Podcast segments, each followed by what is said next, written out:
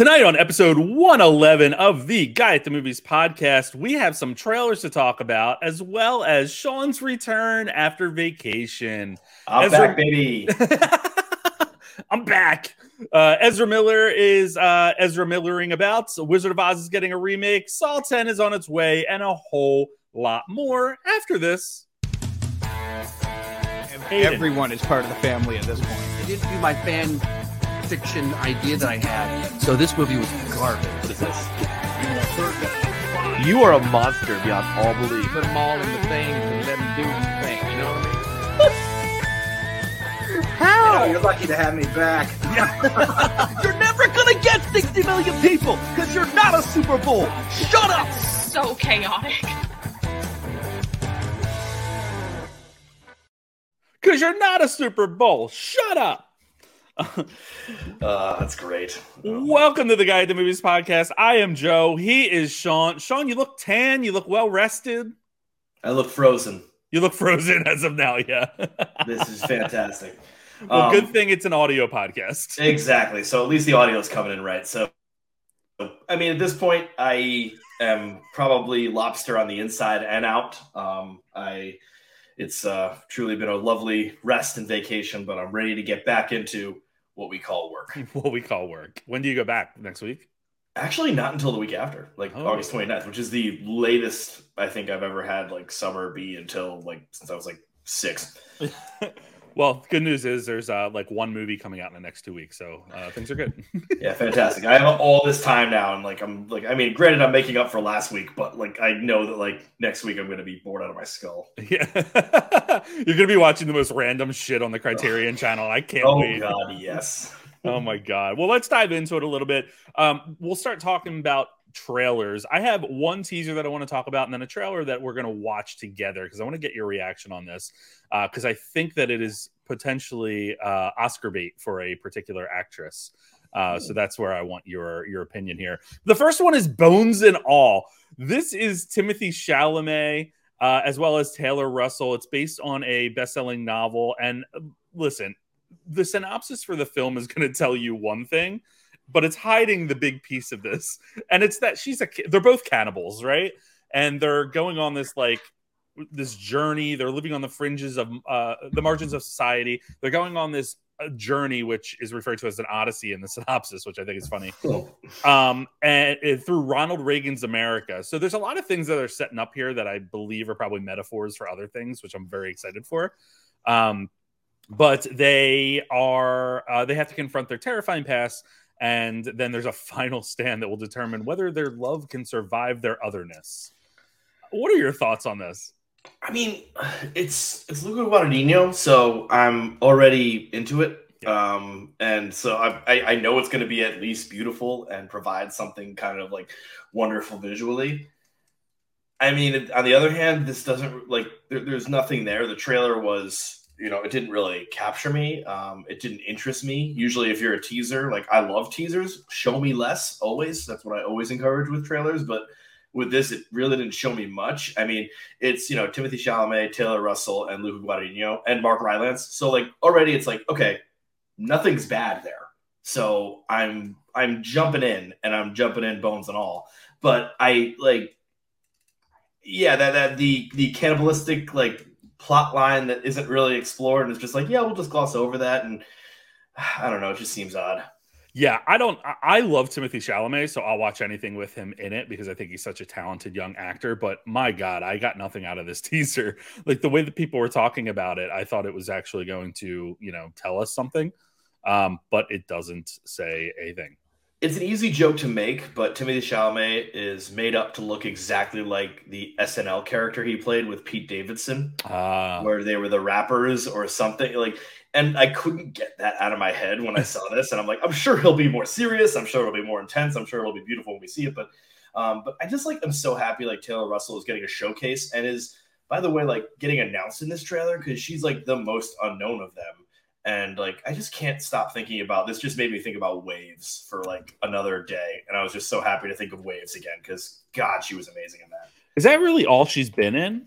I'm I- trying to. there, there has to be something else that I'm that I'm missing. I'm sure there is. Yeah, I'm trying to look it up real quick because I am not too familiar with her to be honest.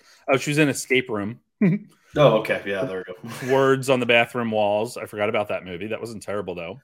Oh. Oh, she was in Lost in Space, the series. That's right. Oh. That was a good series. I, I, I gave up on it, but I should have got back into it. I like how they took it in a more serious direction. Like it had Yeah. more. I mean, compared to the movie in the '90s. That freaking nightmare. I love that movie. All right, It's let's. such an odd one. It is an odd one. Let's jump into this other trailer. I want to get your opinion on. Um, I don't know that you've watched this yet because I know you're not a huge trailer person. Uh, but this is called Jane, starring Elizabeth Banks. Did you Okay, watch this? I, I didn't watch it, um, but I like kind of saw it, and I love that like everyone's highlighting that like you know this is already like seventy percent on Rotten Tomatoes, which like could go either way, and most likely that's like yeah that it's weird that everybody is like on that kick, which uh, I don't know, but Well, I, I have opinions on why they're probably on that kick. oh I Um, know exactly why. Yeah, yeah. see it though. So here we go. Um, let me know. Uh, make sure the volume comes through and go. We're good. Mrs. Griffin, your pregnancy is endangering your life. Mom, What's the treatment? to not be pregnant, that's the only option. we could ask the board for permission to perform an emergency termination, Is there a chance that she can survive the pregnancy? maybe 50%. Resulting in the birth of a healthy child. I'm here. I'm I'm right here. I vote no, gentlemen. No. No. No. No. No. This is Jane. How does it work? Joy? Yes, get in. No, this is not a taxi. You sit up front with me.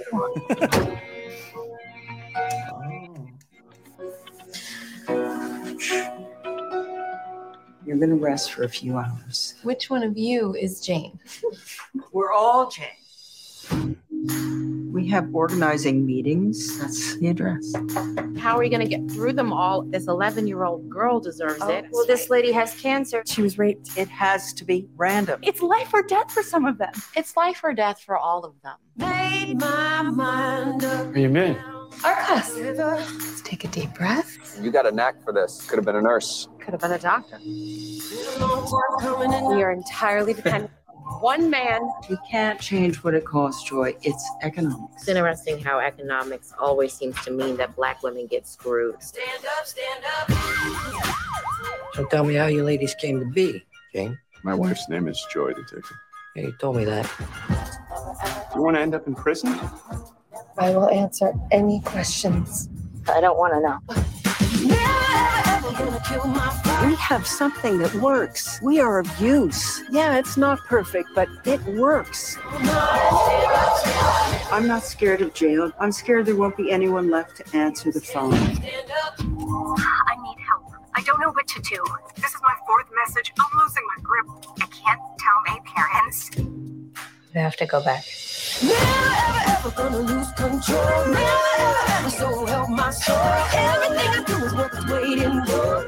Let's get to work.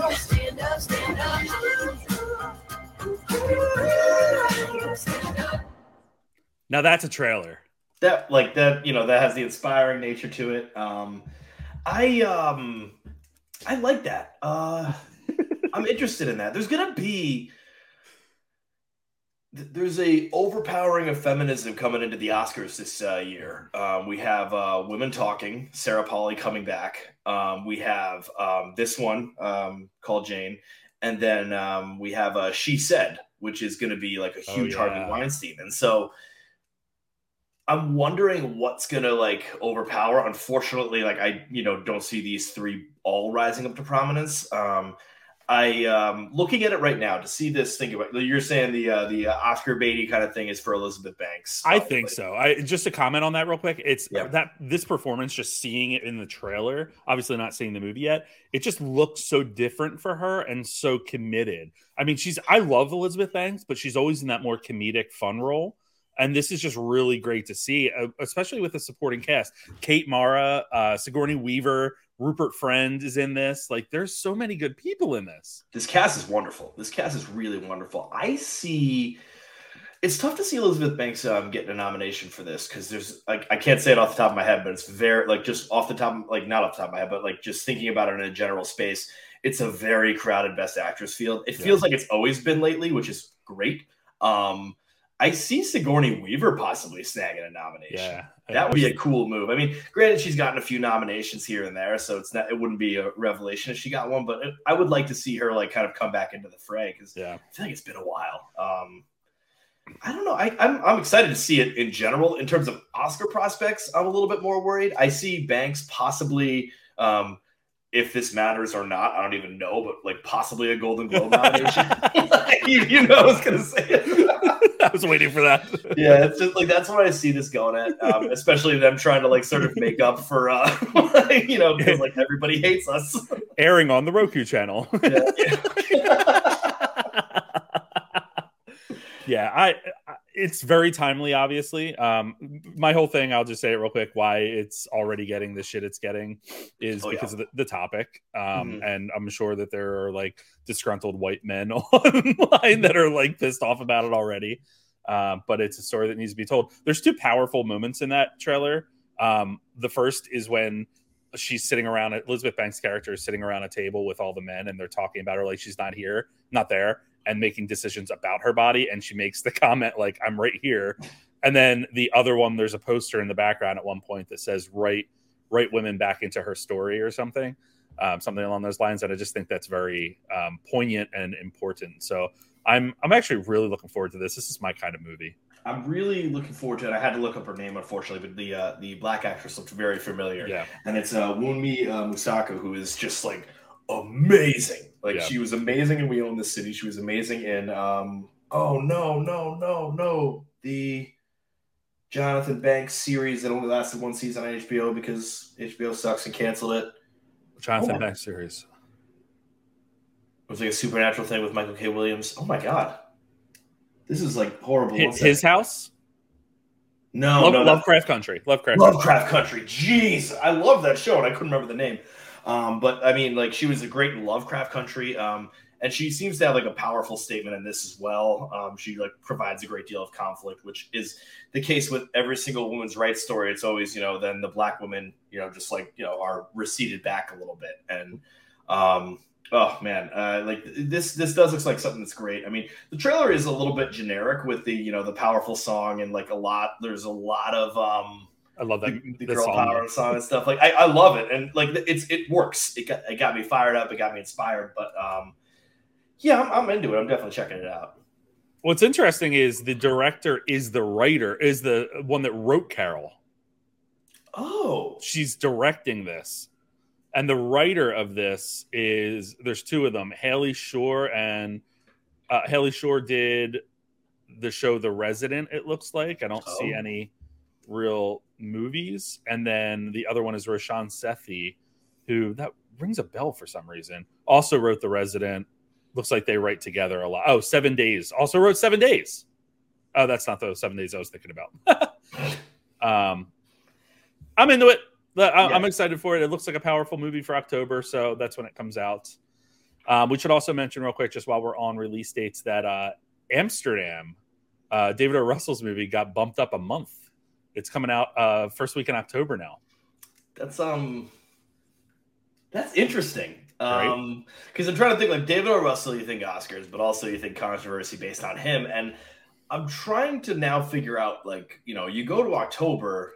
That's that's a tough time to be like if you're a real prominent Oscar contender, and are they dumping it sooner so the studios can focus on other things? That ooh, I, I want to like kind of look at the studio and just think about what else they got going. And they're just kind of saying we're gonna push this a little bit to the side. Well, I'll tell you that. It, so it's on October 7th now, and there's nothing else coming out that day except for Lyle Lyle Crocodile at this point. um, and on the original date, it had My Policeman on Prime Video. But other than that, nothing really. Oh, maybe they wanted it to have a little bit more in terms of legs because Black Panther Wakanda Forever comes out the week after that. It does. Okay, that that might be it. Yeah. It's probably legs. Interesting. But Halloween Ends comes out the week after its new date, which won't have as big of an impact, but potentially, I mean, Is Halloween Ends also coming out on Peacock? Are they doing a dual release? Or It sounds like it's just theaters this time, which I Oh, think boy. is good. yeah, I mean, like, Pe- Peacock's like the kiss of death for horror movies. it really is, man. I'm about to watch They Slash Them, and I know it's bad. It, is- it's bad. I there's moments of it that I really enjoyed, um, but there it's just it doesn't come together, and it was so frustrating. I was so mad at it. Uh, it's funny because last night, excuse me, before the uh, the screening of Beast, they showed a trailer for They Slash Them. Like Universal did like two promos for themselves, and I, they're like, "No, I'm Peacock," and people are like, "Uh." we already saw it. We already saw it. Please leave us alone. Um, all right, let's talk HollyShorts and the most hated man on the internet, which are the two things I've been watching recently. HollyShorts is a short film festival um, that takes place for about a week and a half. It's uh, in California, of course, uh, and it has been. It's the first time I've covered this. Um, I was invited to cover it and have been very much enjoying it. It's an Oscar qualifying short film festival, which is really cool. Um, and there's just a ton of content. And you're talking anything from a like two minute psa uh, like for instance there's a psa that has idris elba in it uh, morgan freeman some others about the fact that um, and i hope i get these statistics right it's called embarrassed um, and it's about uh, talking to your doctor about prostate cancer because one in four black men will be diagnosed with it and one in 22 will die um, so it, it was like really a powerful two minutes, just really well done. Then you have like some three minute shorts, seven minute shorts, 12 minute shorts, 29 minute shorts. Um, so there's a lot of good stuff. Some of them have major stars, a lot of them have really good messaging. Some of them are a little questionable. I'm like, what were you trying to get across here? Um, what did I just watch?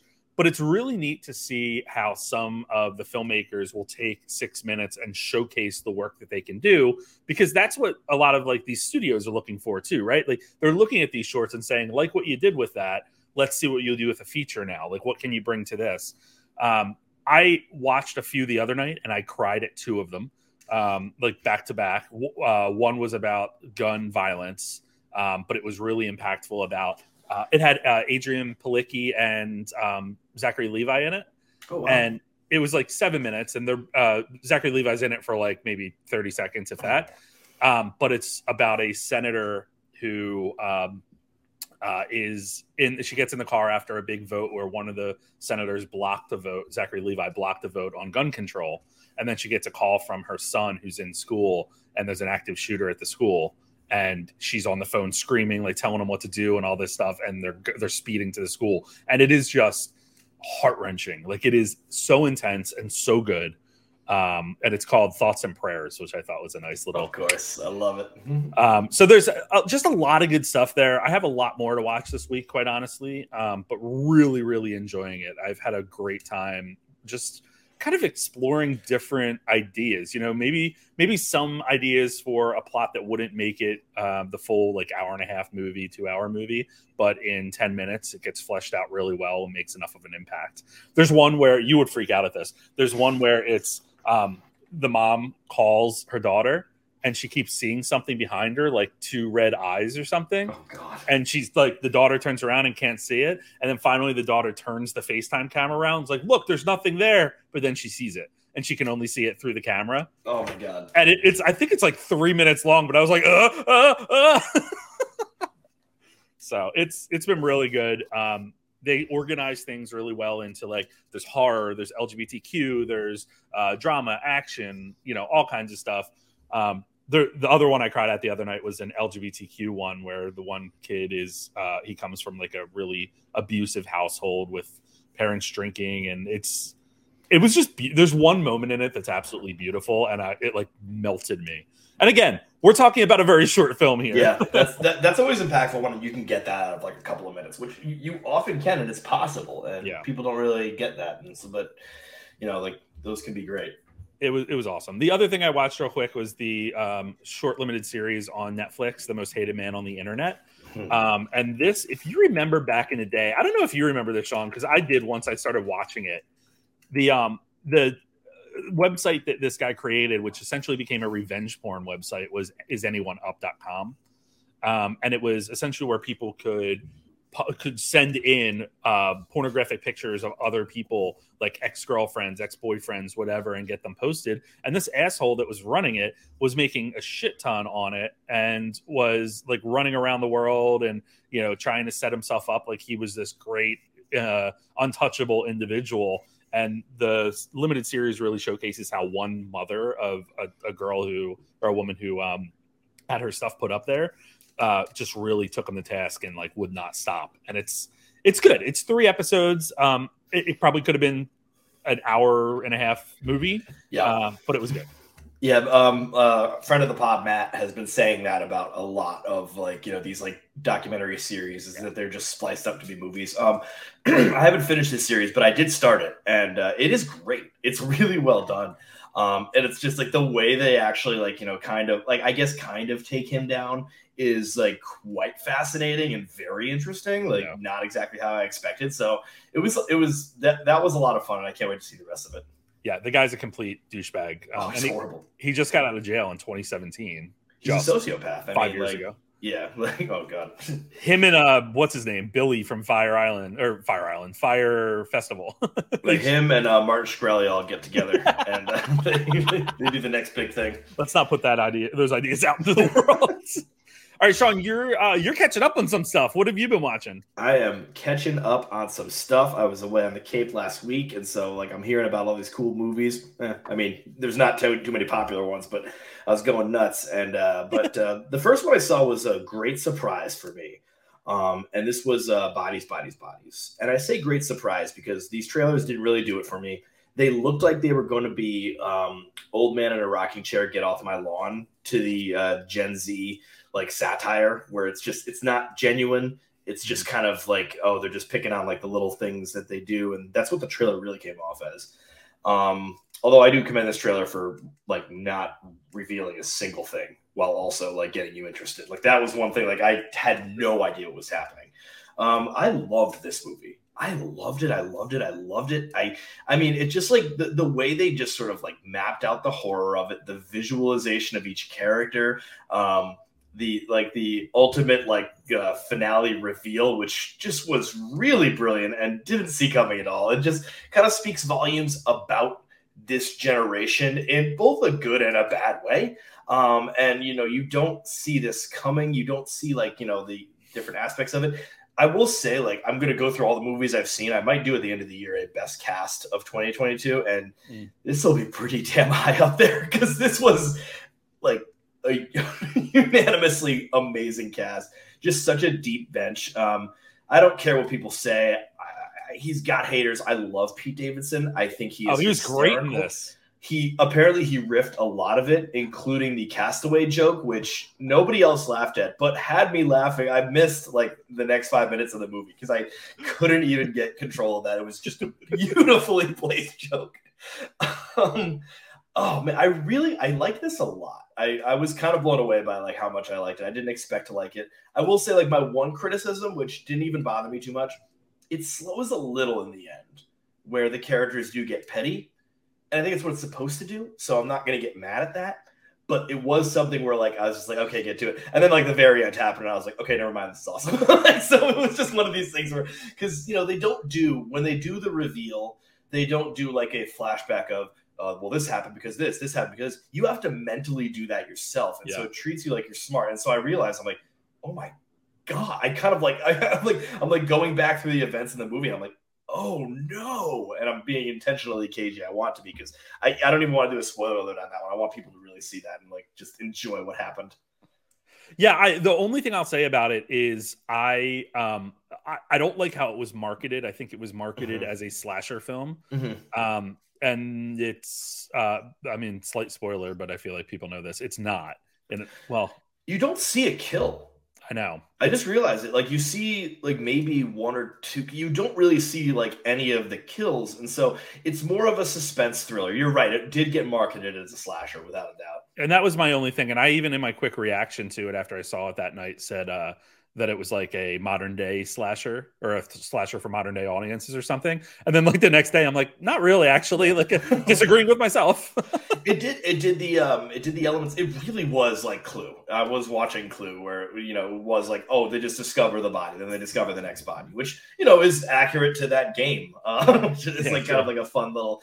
Oh man, but like you know, you, you have uh, Rachel Sennott who has all like the the bracelets on. Uh, you have uh, oh man, I'm gonna butcher the name, but Mila Herrold who has like the the the official like headlamp on. Everyone has their own way to light themselves, and I just kind of love that you knew who everyone was without even seeing them. Rachel that, was my favorite. Oh my god, she was so funny.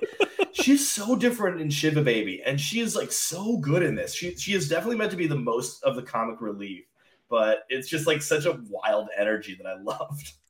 Yeah, it was, it was a wild movie.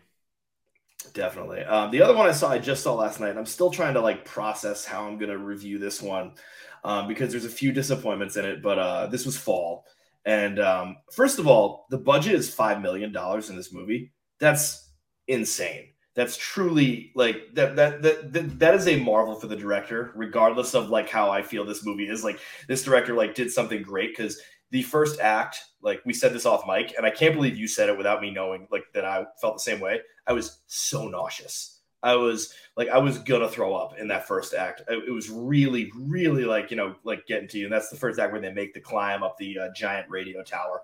Um, and then, like, after that, I think this movie got way too distracted by way too much plot that was not needed at all. And we I, we joked about this, and when I when we said it's going to be an hour forty, I said no, this movie can't. Not that I mind an hour forty long movie, but when you're stuck on a radio, t- then I realized why. It's because they really did a little bit too much plot that was very predictable, very unnecessary.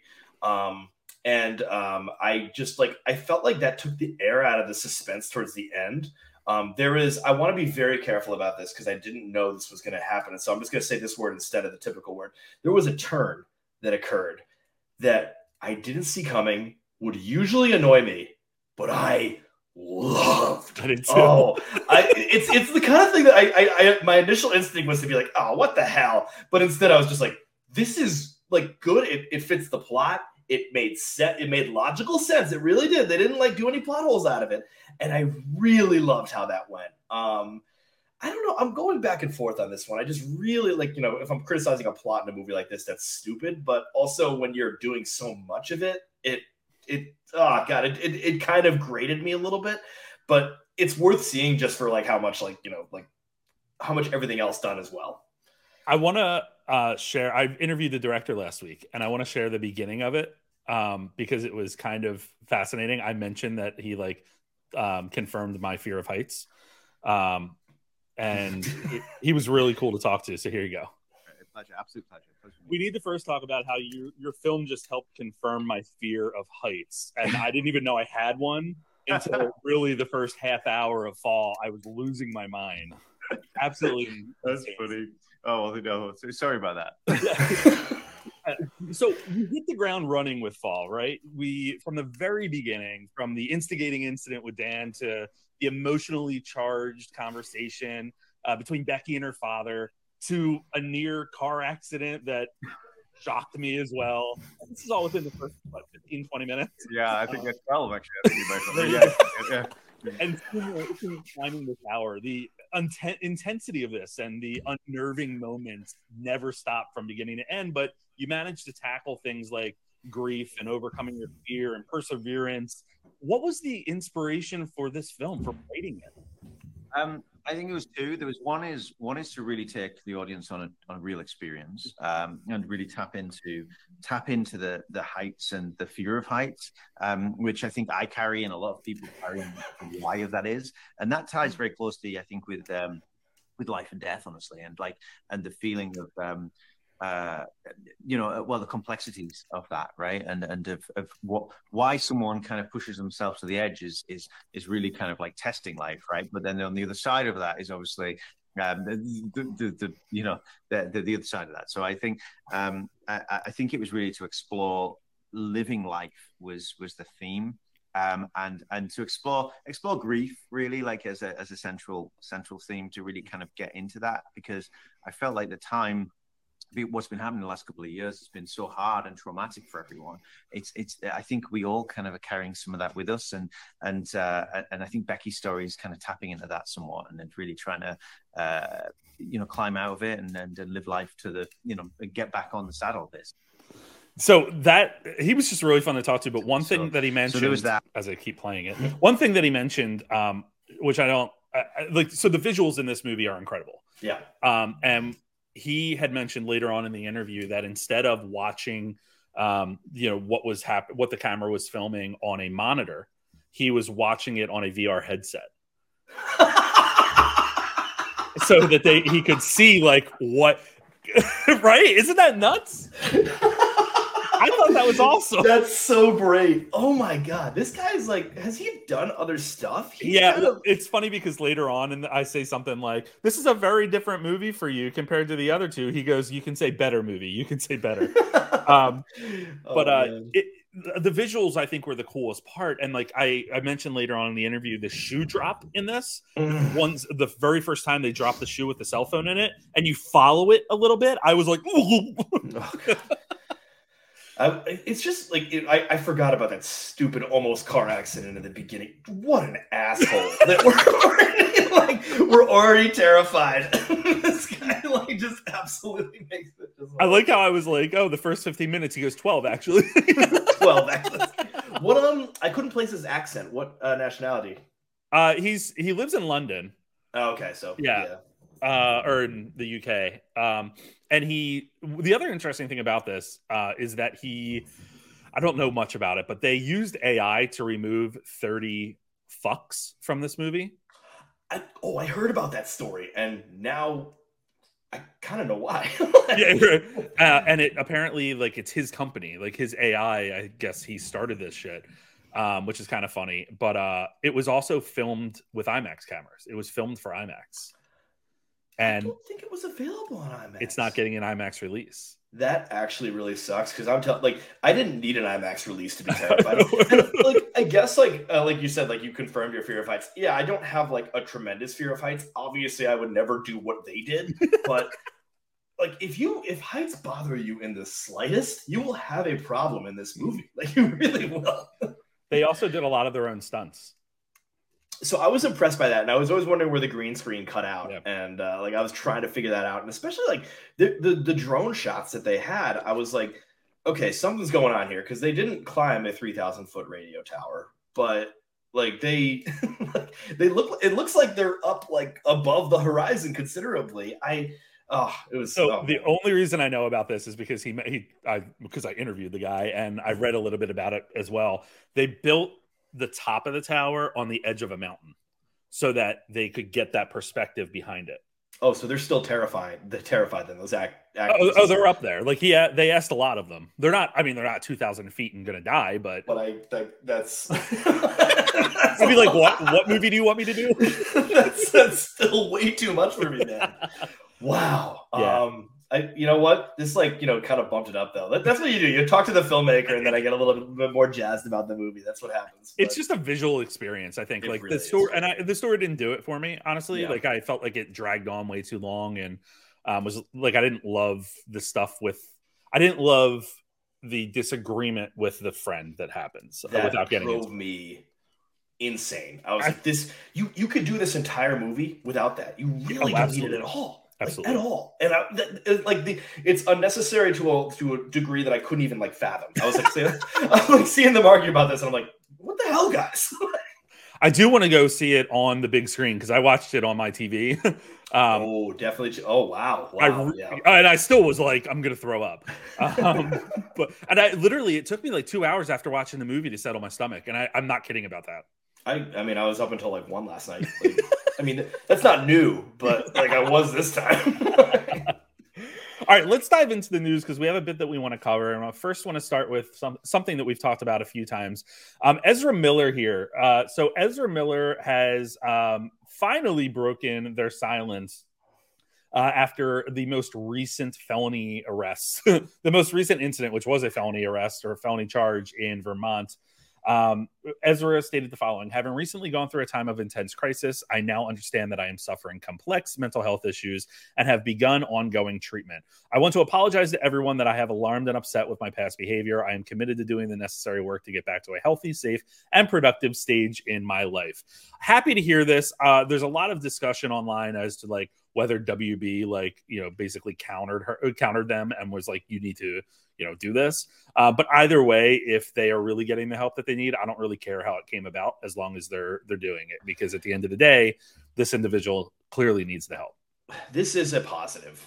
Yeah. But i can't help but roll my eyes because of what you just said. Like would this be happening if um if there wasn't a flash movie coming out if wb yeah. wasn't involved?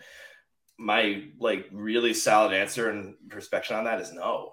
Yeah. and like and i don't want to like be like that because maybe hey maybe they do genuinely want to get help but i just i've seen enough of these. I've seen enough actors apologize. I've seen enough football players apologize. I've seen enough politicians apologize where i know where this is. Which politicians. Oh actually there's not a lot of politicians that apologize. Actually that's a good point. These days they just dig their heels in. I admire them for that. No no no. Um but i but it, it, it's one of those things where good, good that this is happening, that this is happening, but the the genuine nature of it still it, it doesn't sit right. Yeah, I, I agree with you. I see that perspective, and I've I've read a few people that said the same. My my take on it is, regardless of their um their intent here, meaning Warner Brothers, if it is to like right the ship so that they can you know promote the movie and not have as many issues, if they're supporting Ezra Miller, hopefully financially or hopefully hopefully with connections to get this help good good on them mm-hmm. um, because at the end of the day it's going to hopefully help improve this individual's life and ezra seriously needs that based on everything that was going on um, i didn't think this was going to happen quite honestly because oh, it seemed no, like ezra was like fuck you essentially no. this seemed like something that it was not like close to happen like when they laid out those three options yeah. i was kind of like oh my god, they are looking at that third option, which the third option was like axe the movie, right? Mm-hmm. Like, yep. I mean, like I, I couldn't see that happening. I mean, I and I sat back here like maybe a month ago saying that was probably going to happen. So, but um, like I, I, you know, I mean, it looks like they're going with option one, and uh, hopefully it plays out nice for them. And if uh, they can curry enough good favor, then the movie can as well. Apparently, people love the movie. The test audiences adore it. So, like, if it's good, it's good. I was writing an opinion piece about why they need to cancel the movie when this article came out about like, and I was like, damn it. that's the uh, that's the Tom Hanks clip, uh, and you've got mail of him deleting something letter by letter, which I've done a few times, like when Oscar news breaks after I've done my column. it's insane. Well, the next story here is uh, about this is actually a very polarizing story online as well, but I guess that's like that goes without saying anything online is going to be. Um, Kenya Barris is has been hired by Warner Brothers to write and direct a reimagining of The Wizard of Oz.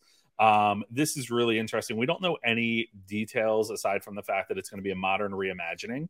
Um, and uh, that's essentially it. This is the creator of um, Blackish, uh, and his feature directorial debut is You People, which hasn't come out yet. Um, but it has, he wrote it with Jonah Hill um, and Jonah Hill, Eddie Murphy, Julia Louis Dreyfus.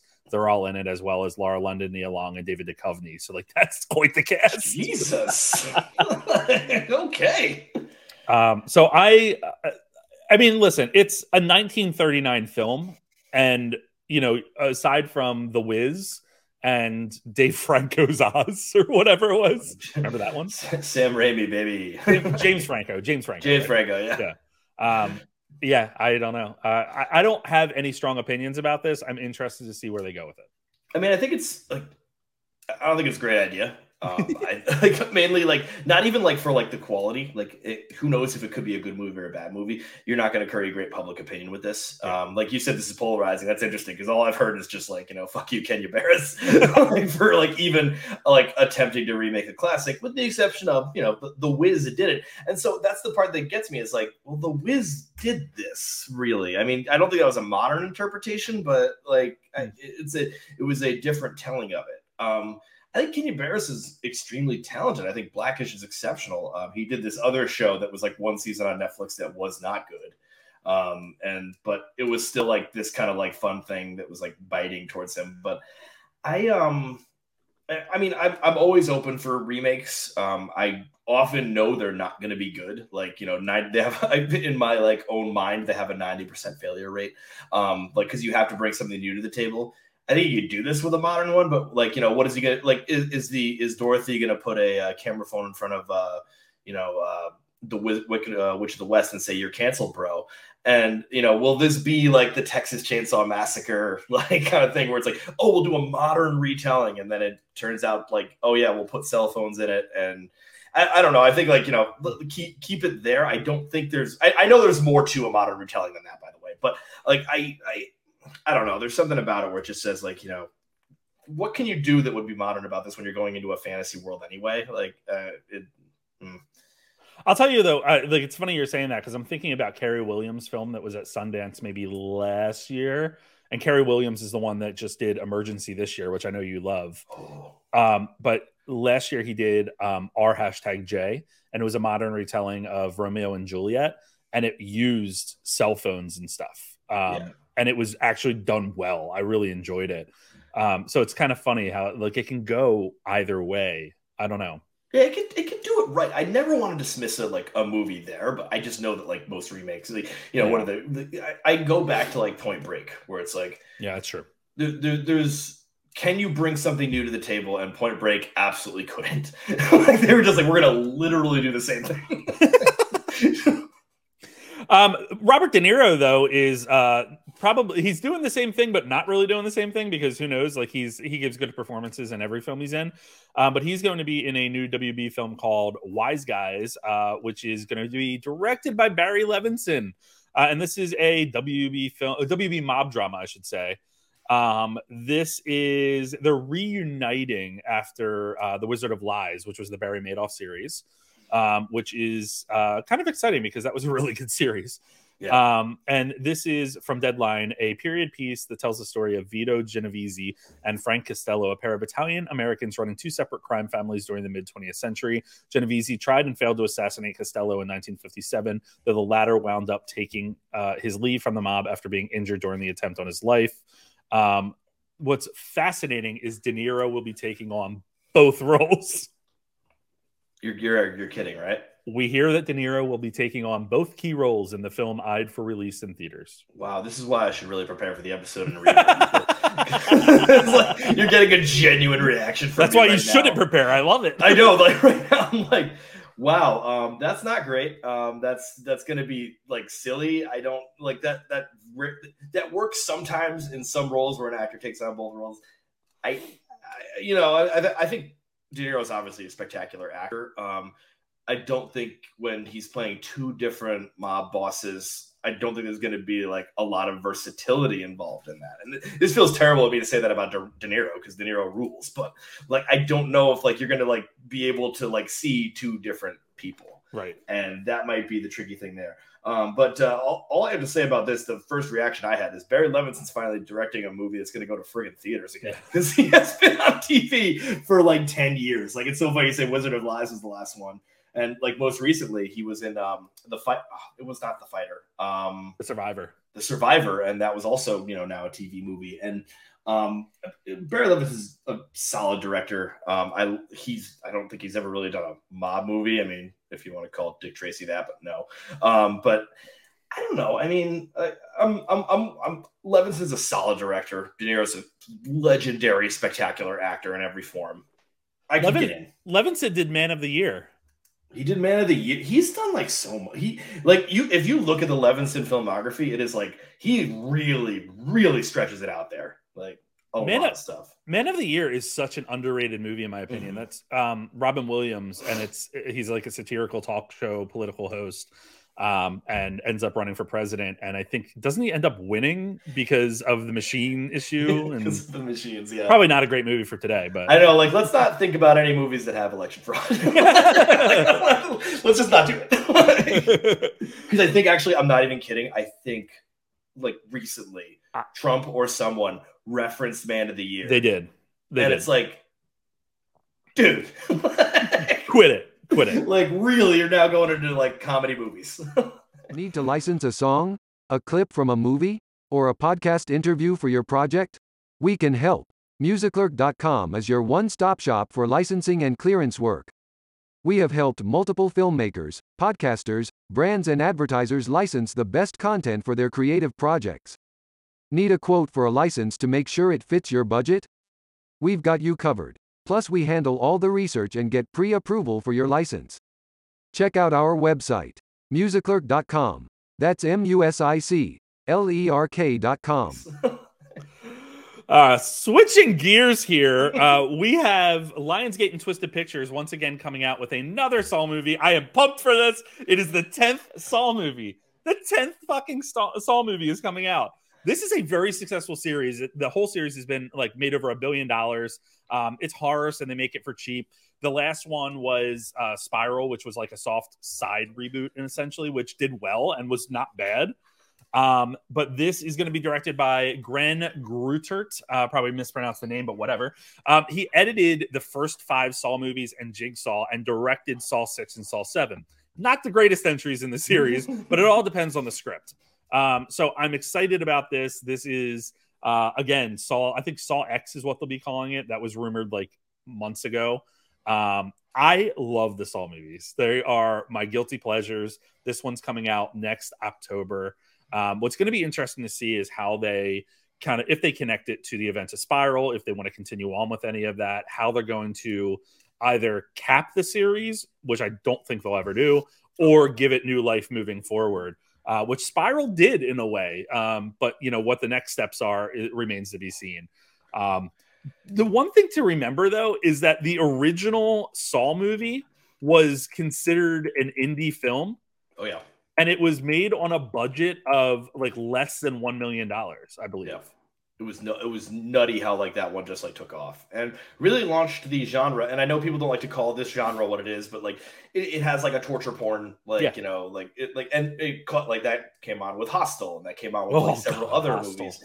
And like I think that like this launched like a reinvigoration of like 70s horror of Craven horror of like you know like when I say Wes Craven horror, I don't mean like you know the fun Scream movies. I mean the terrifying 70 movies that he used to make that like still don't sleep after watching. Um, and I think this like kind of brought back that in a new light. I do think they are going to leave Spiral alone, only because this felt like this one off. Um, and it was kind of like they, you know, I, I don't know the story of the other 10 saws, but like I think that, you know, um, they, will probably sort of keep that going. I do I have to watch the other nine in order to uh, know what's going on in this one. You need to at least watch the first cool four or Jesus. five. I thought you were just going to say first one. no, I would. I mean, like the story, the first couple films, the story is interwoven. Um, and there's a little play with time a little bit where like the events of one of the sequels is actually happening at the time of one of the previous ones um, which you find out later like spoiler but you'll you won't detect it right away um, i've seen the end of saw 2 and so i know that like pretty much like you know I'm spoiling this, I guess, but Jigsaw quote unquote dies, even though I've seen him in trailers of 800 other movies. Yeah. So. Well, and that's what's interesting. They like each movie reveals more. Yeah. Um, so uh, you do have to watch them. They're so, I love them. Some I, of them are terrible. Like the seventh one, which was Saw, what, seventh one or eighth one? Saw 3D was like, it must have been the seventh one because the eighth one was Jigsaw, which was not terrible, not great. The ninth one was Spiral, and then this one. Um, Saw 3D and just had like it's written for shock value. But. Yeah, that I mean, I've, I I know that I've seen like weird. I don't know how I've seen this, but like on like you know either YouTube holes that I've gone down or something like you know some weird like you know Facebook reels where like I've seen like clips of some of these Saw movies. I'm like, these were movies that were released in theaters. Oh, they're nuts. they're, they're like nuts. insane. They look like they're like the sand or something. Like they're so much fun. They're so much fun. Oh my god. Um, all right, let's move on and talk about the Hunger Games, the Ballad of Songbirds and Snakes. We haven't talked about this much, but it's really starting to rack up uh, quite the cast. And, um, you know, this is starring Tom Blythe and Rachel Zegler, and this is the prequel to the Hunger Games as we know it. And I believe the it focuses on um, Coriolanus Snow, uh, who will be played by uh, Tom Blythe. Um, years before he would become the tyrannical president of Panem, at a point when he's the last hope for his fading lineage, a once proud family that has fallen from grace in a post war capital. With the 10th annual Hunger Games fast approaching, the young Snow is alarmed when he is assigned to mentor Lucy Gray Baird, played by Rachel Zegler, the girl tribute from the impoverished District, District 12. This is the longest synopsis ever. But after Lacey Gray commands all of Panem's attention by defiantly uh, singing during the reaping ceremony, Snow thinks he might be able to turn the odds in her favor. Um, the most recent news that we got is that Viola Davis has been tapped for this as head game maker Volumnia Gaul. I love Viola Davis. she is one of the finest actors of our generation. She like gives like turns in performance after performance, and she also likes to have an absolute blast. Like the fact that she has not gone away from the Suicide Squad movies, like where she could have like you know kind of like dug a hole and like said like I'm staying away from this, and instead is leaning into them to the point where maybe maybe not. There's going to be a series literally about her in those. Shows me that like she likes to have this. I mean, we I we have to remember that the Hunger Games movies were no slouch when it came to casting. Philip Seymour Hoffman was in those damn movies. I mean, Mahershala Ali was in them. Julianne Moore, Donald Sutherland. Oh yeah, Jennifer Lawrence. Uh, I love her. Like literally, like I mean, th- these things are just like full of like oh Stanley Tucci and Toby Jones. I mean, really, this is something where I'm just like getting more and more like jazzed and excited about it now. I wasn't at first, but it's like okay, so they're still bringing in the casting legends. I mean, the Hunger Games movies are like sort of hit or miss. I think Catching Fire is easily the best one. Absolutely. Um, and I'm I'm ready to like you know like see if I can enjoy this one too. I'll keep going in this universe we got the first image for um, the movie, which uh, doesn't. I mean, it's kind of funny because it doesn't show anything, but I still was very like, oh, okay, I'm kind of excited for this. Like, this is a movie, um, and I'll show it here. And of this course, is them cuddling, right? Yeah, it's them cuddling. And of course, like those of you listening, just Google the most recent pic that came out from Vanity Fair. But they they both look really good in this. I honestly thought this was a remake of Loving at first.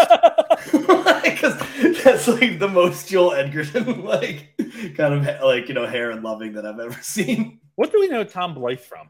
I was about to ask. I was literally about to ask you that because I don't. All I can think of is um, this is not right. No, no, he was not young Voldemort because that's just No. a character named Tom. He was in The Gilded Age. He was in Billy the Kid, and he The was in Gilded Age. I watched the Gilded Age. I, okay, okay, Robin Tom Blythe. Robin Hood with Russell Crowe. Oh, well, okay. that was a Um, movie that was seen. Yeah, that that happened. um, but I'm excited. I, like I said, I like Viola Davis, and I like that she goes from like the Woman King to like the Hunger Games. You know, like she's all over the board, and she just gives it her all in every performance, and that's what makes her stand out and makes her such a great freaking uh, actor. Oh God. Um, speaking of great, period. Uh, Godzilla vs Kong is getting a sequel, and we have um, some ideas about what the sequel is going to be about. Um, Adam Wingard is returning to this, um, and Dan Stevens is starring. I love Dan Stevens. Um, they last worked together in The Guest, which was good. Um, but basically, what we know here is that um, the Earth from the uh, Kong defending the Earth from the unusual and dangerous creatures that threaten his new home. So it seems like there's a lot of a lot of questions around whether or not like Godzilla is stepping away, mainly because there's a lot of Godzilla films being made over in Japan, I believe it is. Um, that are so like the original IP is being utilized. Um, so they're talking about potentially going the route, I think, of the Son of Kong, which is a storyline that might pop up in this one. But like, I just like the unusual and dangerous creatures that threaten his new home. Like, are we are they coming out of the? Are we just focusing on like the center of the Earth again? Because that's where it ended up, right? I guess so. I think it gets less fun when you're just like chilling in the hollow earth and like everything is CGI. Like I, I think it's fun when you go to a city and destroy it. I, I that's that's the whole nature of it. I mean, you know, like it was. It was I a part of me does think that I really do like the Kong movies more, like these recent Kong movies more. Um, and uh, I mean, there's only been two, but like I've I've liked Kong in them, and uh, so I'm I'm ready for like maybe them exploring that character a little more. Godzilla's had his time with his movies. I'm ready for uh, Kong to get his. Yeah, I listen. I'm pumped for it. I like Wingard. I like what he did with um, the last film. I think it was a lot of fun. The only thing that I, I wish they would do a little bit better is um, not always introducing a new cast. Um, you know, they didn't. I mean, it's not a full new cast in the last film because you have uh, what's his name, um, Clear Eyes, Full Hearts, Can't Lose, Friday Night Was he in, Lights. oh, he was he in both of them? Yeah, and Millie Bobby Brown. Millie Bobby Brown. Is that her Millie name? Bobby Brown was in both of them. Yeah, but oh, then so Kyle Chandler was in both of them. You're Kyle right, Chandler yeah. was in both. Yeah. Oh, I Um, forgot about that. Yeah, Yeah, but, like- that tells you something right there. but like Rebecca Hall um, and Skarsgård from the last one, like bring them back. And the the young girl that uh, that was deaf, like she was amazing. I loved that her. was a great character. Yeah. Um, so bring her back. But uh, the last film did really well. Maybe it was just like you know after pandemic time that people were Mm. like losing their minds, needing something. But it was a lot. I watched it a lot of times on It HBO was. Max. I mean, it was one of the HBO Max like uh, day in releases. Yeah. And, but it was one of the ones, the first ones where, like, even though it's a day in release, even though a lot of people watch it on streaming, there was a lot of people that went to the theaters for the first time for that one. There's a lot of first time theater movies but- that have ranged from like uh, Godzilla vs Kong to Top Gun Maverick, but they've gotten there. Yeah. Yeah. Uh, speaking of getting there, Disney is getting there with maximizing uh, the complete pillaging of all of their um, theme park rides. this is uh, there's a new film coming out based on uh, Big Thunder Mountain Railroad, which is a ride that opened in Disneyland in 1979, um, and then in Magic Kingdom as well. It's their wooden roller coaster. It's absolutely crazy. Um, I just saw a video on uh, TikTok the other day where someone like it got stuck and then someone jumped off of it.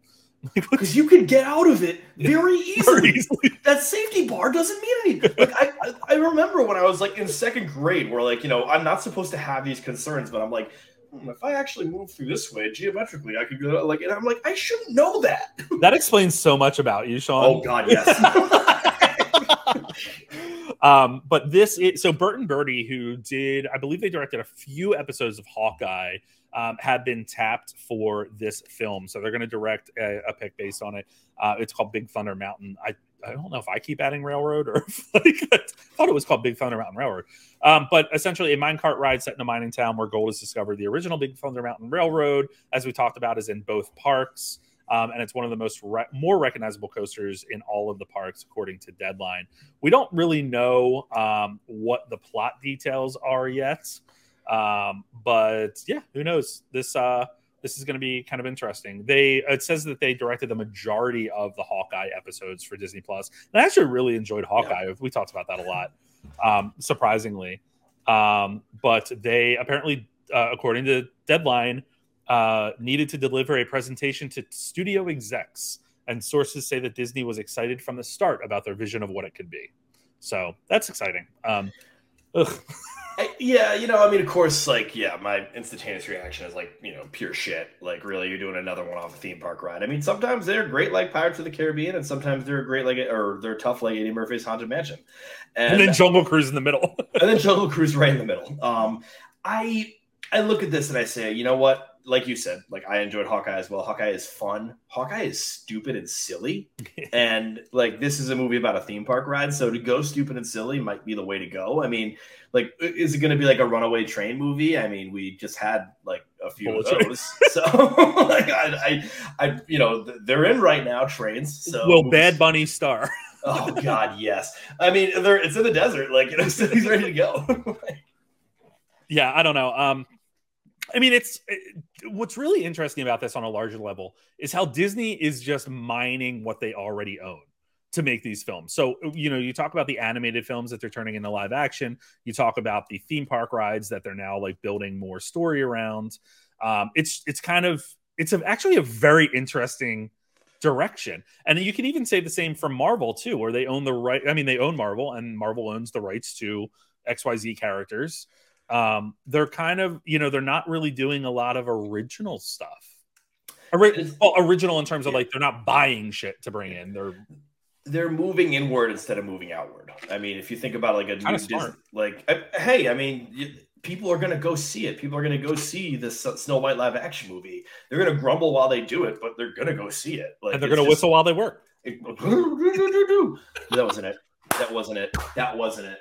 Do, do, do, do, do. I don't have. I don't have a childhood. Apparently, I Do, don't do, even do, do, do. I even went on that stupid like you know Snow White ride like ten times last time I went to Disney because I thought it was awesome. But, go to uh, Disney in three weeks, and I'm like, what are we doing? Where are we going? What are we? doing? What Snow rides am White, I going to get obsessed with? um, yeah, like I yeah, this is where I like like I I got sidetracked again, but um no, like I, I We're think like. You were talking about. I won't lie. Yeah, like I, I've, you know, I was on the Cape with my niece. We didn't have uh, cable, so she watches the DVD of Frozen, then she watches the DVD of Moana. After that, the DVD of Frozen, then right after that, DVD of Moana, and like those are two spectacular Disney movies that were these original ideas that they then cashed in on with a bunch of rides and toys and other things. Like you know, the, the money could still be made when you do the creative stuff.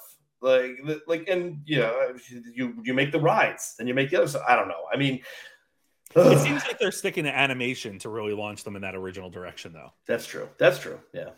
Um, a little bit of breaking, but not really. And for those of you on the podcast, Google this. Um, those of you listening to the podcast, you're going to have to Google this. But the first poster for Enola Holmes 2 came out.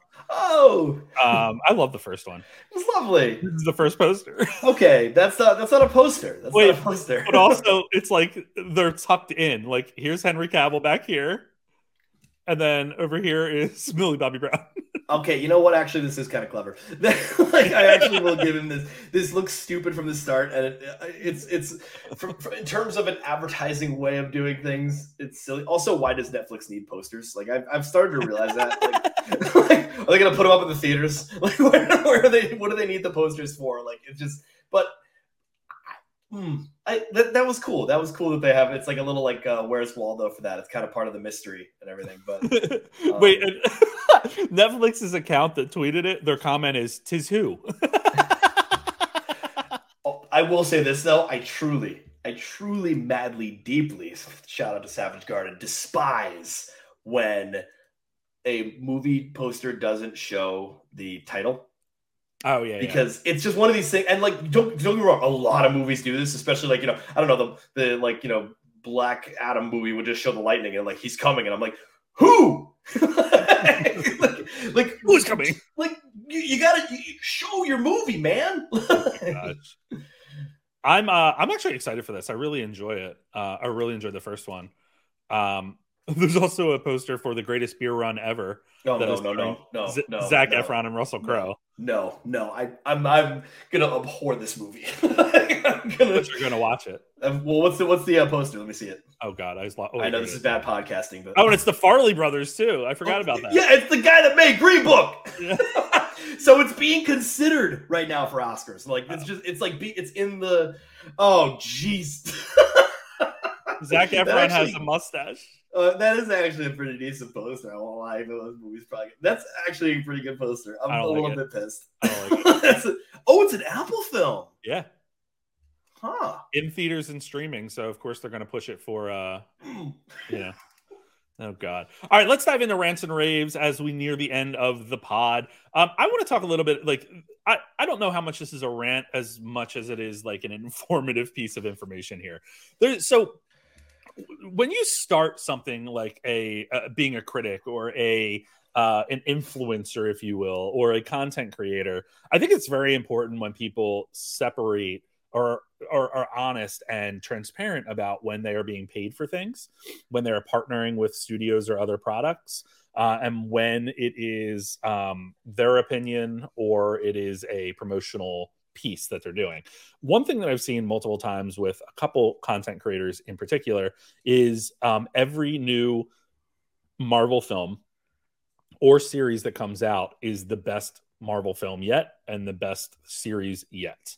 Um, and it is also people that are um, receiving packages from said studio, are visiting said studio, um, and uh, are blurring the lines between what is their own opinion and what they are doing to promote um, the the actual content.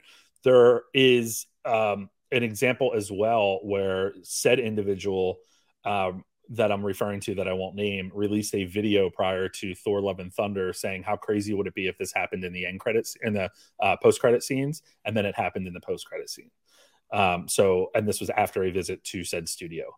So I I just want to like it frustrates me because there are a lot of great content creators that are out there working from the ground up to build something authentic uh, and to communicate their thoughts and their opinions. And you don't have to agree with them. I mean, that's the thing about having a shit ton of content creators. This past week has been really insane because after you know my comments on She-Hulk, which I haven't talked about tonight, but we'll talk about next week. Um, I got so much shit from it because there's people that are loving it, which is wonderful. I didn't care for it, and I know a lot of people that didn't care for the first four episodes that we that were released. Um, but the number of people that come out of the woodwork like shitting on my opinion after not and they haven't even seen it Yeah. is insane. Um, and what's really interesting is these are the same people that are bitching about Prey being so good because it was a female lead taking down a predator. And it's just it's so inconsistent and so insane um, that it just it drives me crazy. I made this comment the other day and I actually like want to put it on a t-shirt. But like the three consistencies in life are uh, death taxes and uh, angry white internet fanboys. Yep. um, because it's just it's all it is. It's bitching and moaning about things that you know they may not be interested in so they need to tear it down for everyone else. But i guess my ultimate point here is just like being wary of or being cognizant of who you're following. There's a lot of good people out there that will be very honest when they're like i had this opportunity to go to a premiere of xyz or you know like like i talk I, this is something I wrestle with as a little side note because I interview filmmakers sometimes, not huge filmmakers and stuff, but like for instance, Scott Mann from Fall, you know, um, and I may I try to make sure I write my review before I do that uh, Oh, yeah. because I want you know I've interviewed filmmakers and absolutely love talking to them and love the direction they wanted to take, but then have still given the film a two out of five um, because it's you know it's I want to be genuine I want to be honest about it and I'll be honest when my opinion changes on things. But I don't think that everyone kind of follows that same code. So just you know some of these larger creators that have gotten really popular and I want to be careful here because I don't want to say like if you're really popular you're uh you know you're doing something wrong because that's not what I'm saying at all. But there's certain ones out there that follow a trend um, and you can continue to see how um, I think they're disingenuine and um, probably making a lot of money off of it. Uh, and it's there's a difference between being a content creator and influencer and being a film critic. It's a line that gets blurred. Uh, but I think just you know for fellow content creators and critics, just be wary of that and you know try to be as transparent as possible. Um, and for those that aren't, um, those that are following others, uh, just be be careful when you're you know following someone's opinions and know where they're coming from. Nice. Burn. well done. I do not get paid. I, I have I have not gotten paid. We, we truly, we truly have not got. We really want to though. So Who please said- give us all your money. What was the movie I got? You, do you remember this? Like someone was accusing me of getting paid for my review of something like last Oh, I forgot about that. Yeah, I forget which movie it was though. I was so pissed. No, you wasn't it you that got accused of it? There's no way. No, it was. It was when I was I was at your place. We were filming it because you filmed the reaction. I know exactly who it was. Oh, never mind. No, we. I don't think we were seriously accused. yeah. Okay. Yeah. I don't get paid. Yeah, we don't get. We, we really want to though. So please give us all your money. Um, mine's gonna be very quick because uh, I always talk about this on the pod when it happens, and it's another one bites the dust. Um, a very very old theater uh, is closing down after 54 years. Um, um, I'm a hypocrite if I'm going to say that I'm mad that it's getting closed down. I've seen one movie there. Um, but uh, it was just such an amazing experience when I went there. I went there with my dad, went to see Captain Phillips, and the guy that like you know we went to like the, the booth in the middle of the like entire room in the lobby, and uh, the guy that took our ticket also did our popcorn, and I think probably also went upstairs and started the projector because I think he was the only person there, and like these seats were ratty and old and squeaked and they were not even at an arena style. They were all completely like just slightly sloped down back in the day. And so it hit me with this burst of nostalgia and this is like very tarantino of me to say but to hear the clicking of the projector like behind me just go as it started was just kind of this like wonderful like you know hit of nostalgia that i just really like you know i have not like gotten in a while. And you know to find out that theater closed i can't like say like you know how dare you all for not going to that theater. I was there once. It was it's like 40 minutes for me. It's not even that like far like but like it was just a really like great time. Like so uh, i just want to like just say the old style theater is my rave um here. They're a lot of fun. So I go to one down in the city that has been renovated a little bit, but it's still like the old, like you know, one level. I love the slope, man. um, and I, it's I was talking to actually the uh, manager there at one point a couple weeks ago, and they make a lot of their money on concessions and stuff, and um, you know, a lot of the bigger chains pull a lot of people into them for the bigger releases. So it's always great to support those smaller theaters to keep them thriving.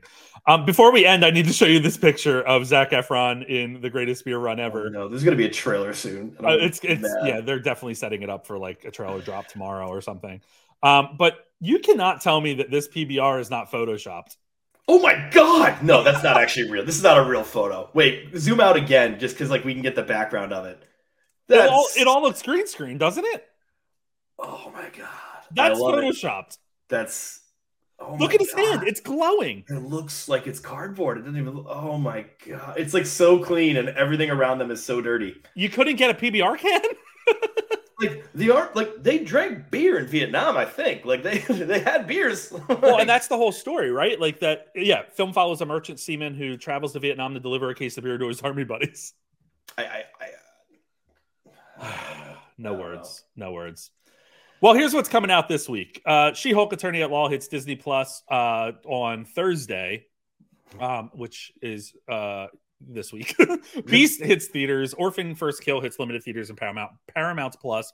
Spin Me Around hits limited theaters and VOD digital. And House of the Dragon premieres this Sunday on HBO Max. Um, we will have recaps of that on uh, guyatthemovies.com, which I'm pumped about. Who's Uh, doing them? Tarek is doing them. I'm very pumped about it. That's so awesome. Yeah, oh my god. yeah. So a lot of great content. If I can uh, take a moment to just plug Guy at the Movies, there's a lot of stuff in the works uh, on guyatthemovies.com, and I'm really pumped about it. Um, it, it hopefully is going to be more consistent and more fleshed out, um, and a lot of incredible contributors coming down the pike. So continue to watch that. Um, of course, Darren will return with his uh, his fun stuff um, with Marvel and She Hulk tomorrow.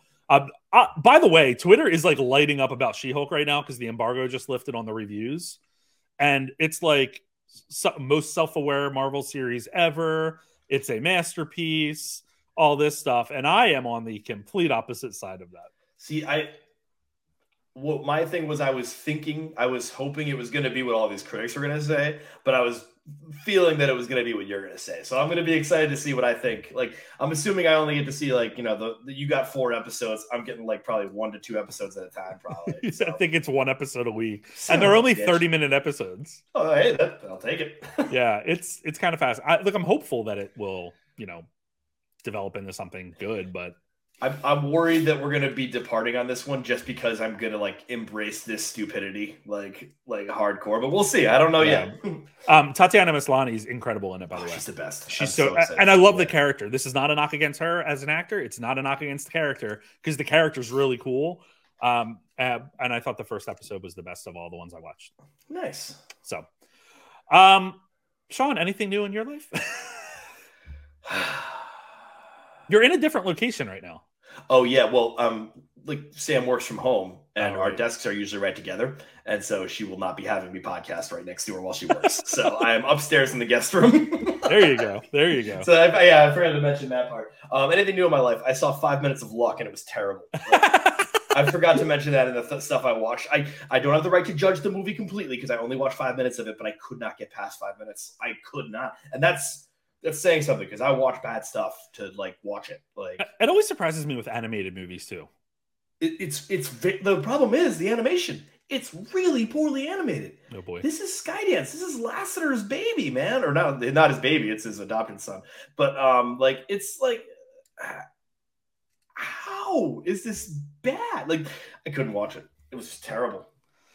Yeah, I mean, there's a reason why it got dumped on uh, Apple and was like, so, yeah, delayed for years. um, all right, well, Sean, it's been fun. Uh, we will see you next week. See you. The Guy at the Movies podcast is a joint venture between Math Teacher Movies and Guy at the Movies. You can catch new episodes weekly right here wherever you're listening to this one. Subscribe so you never miss a beat.